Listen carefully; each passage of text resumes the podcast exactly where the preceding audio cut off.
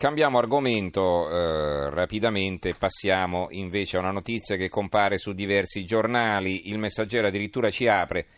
Eh, in realtà le notizie sono due, eh, per la verità. Allora, una è questa l'apertura del messaggero, migranti, cancellato l'obbligo di sbarcarli in Italia. E questa è una cosa molto importante perché eh, è una decisione di Frontex, si chiude un'operazione, se ne apre un'altra e adesso dovrebbero essere sbarcati quelli salvati nel porto più vicino e, ci faremo spiegare che cosa significa questo e che conseguenza avrà anche per il nostro paese, visto che siamo poi il primo paese di approdo, eh, mica perché eravamo i più vicini, ma perché ci riportavano tutti qua.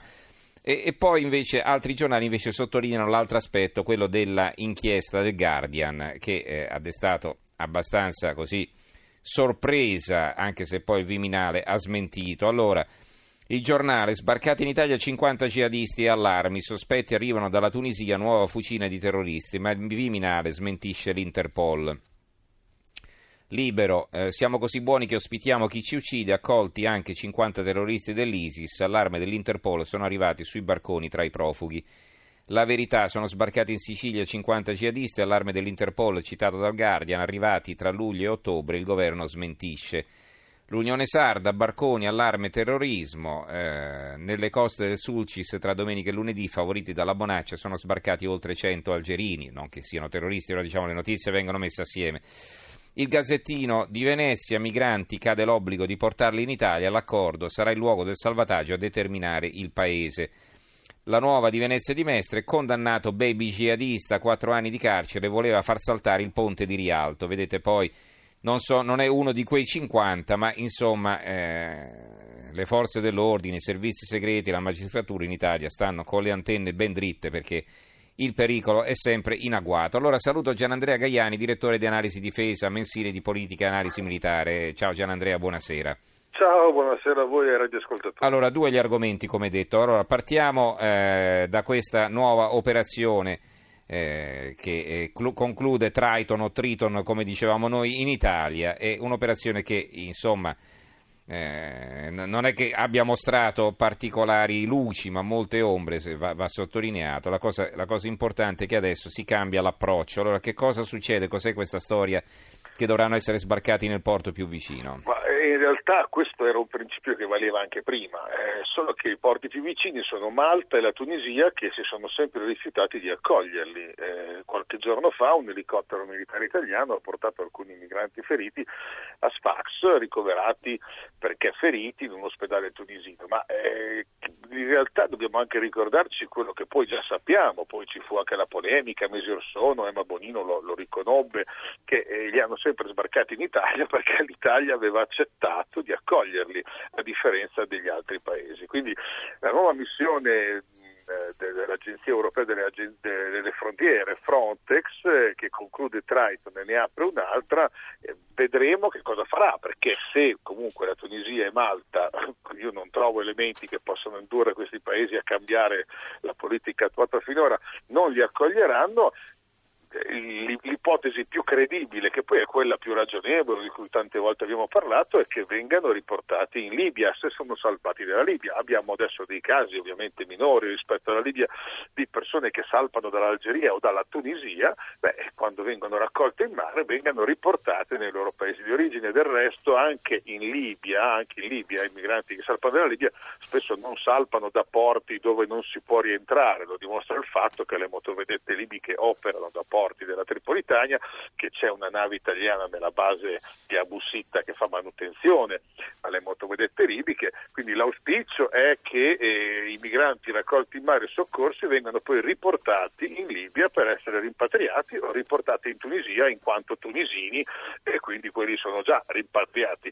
Eh, vedremo se questo accadrà. Eh, io non mi, espo- mm. non mi, esprimo prima perché già dalle agenzie europee e da tutta questa manfrina, della, questa farsa umanitaria del, dei soccorsi, sono quattro anni che vediamo delle cose assolutamente abominevoli che hanno semplicemente premiato l'illegalità, i criminali, i trafficanti e i terroristi a loro legati. Allora, invece, eh, vediamo questo secondo aspetto, no? questa eh, inchiesta, questo scoop, chiamiamolo così, del Guardian che ha rivelato un, eh, dei documenti riservati dell'Interpol secondo i quali eh, dall'Italia sarebbero passati 50 eh, terroristi, foreign fighters, quindi combattenti che venivano, non si sa bene se dalla Siria, dall'Afghanistan o dalla Libia stessa, insomma, eh, aderenti all'ISIS che si sarebbero spostati in Europa approfittando eh, del transito dei barconi. Allora, eh, il Viminale ha smentito, bocche cucite anche dalla procura di Agrigento che è stata chiamata in causa, ne abbiamo parlato questa sera, cioè ieri sera con il procuratore eh, di Agrigento che eh, ci ha detto che poi le dichiarazioni attribuite al, eh, a un suo sostituto risalivano, risalivano, addirittura a qualche anno fa e quindi insomma sono state messe insieme cose diverse per eh, far sembrare più credibile il pezzo. Ecco, però è presumibile che sia potuto accadere qualcosa del genere oppure no? Ma, eh, il Guardian ha citato un rapporto di Interpol, già in passato aveva citato documenti di Interpol che fa pensare che il giornale britannico abbia qualche buona, qualche buona fonte all'interno dell'Interpol. È credibile perché in realtà la smentita del, dell'italiana è una mezza smentita. L'Italia dice sì, qualcuno, c'è stato tra di quelli arrivati dalla Tunisia, c'è stato segnalato come potenziale o pericoloso jihadista e in collaborazione con i tunisini è stato rimpatriato.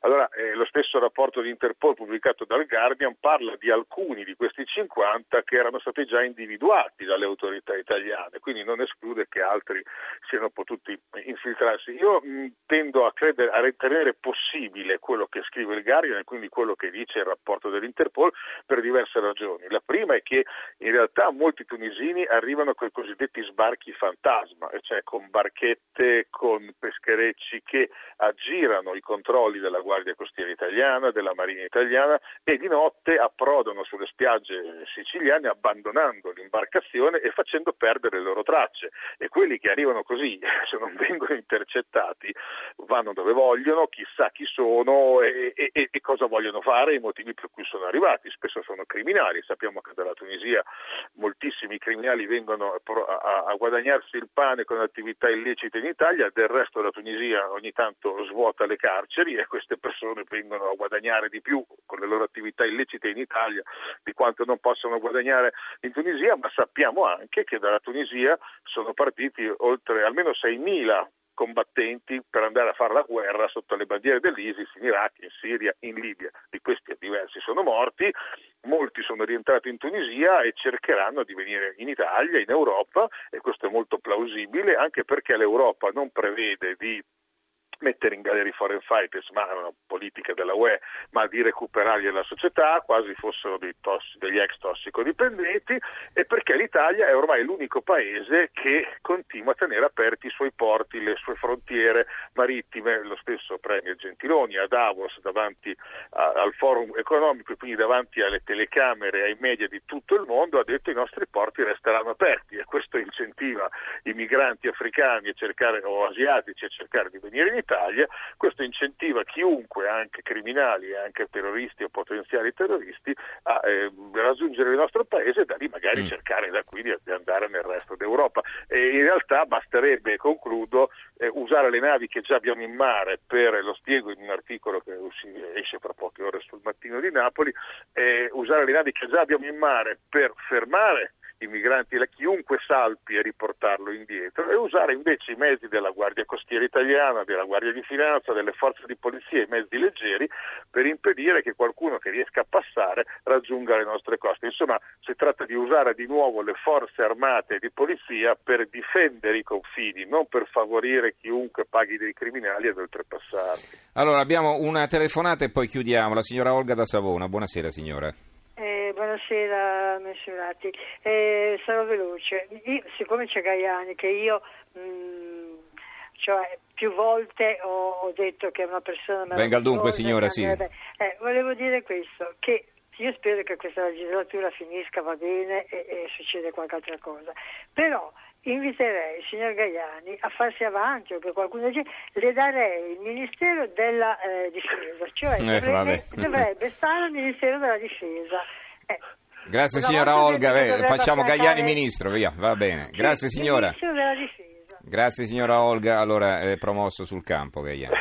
la prenderò in considerazione più avanti, sono ancora troppo giovane per queste cose. Mm, va bene. Allora ringraziamo Gianandrea Gaiani, direttore di Analisi Grazie Difesa, mensile di politica e analisi militare. Grazie Gaiani, Grazie. buonanotte.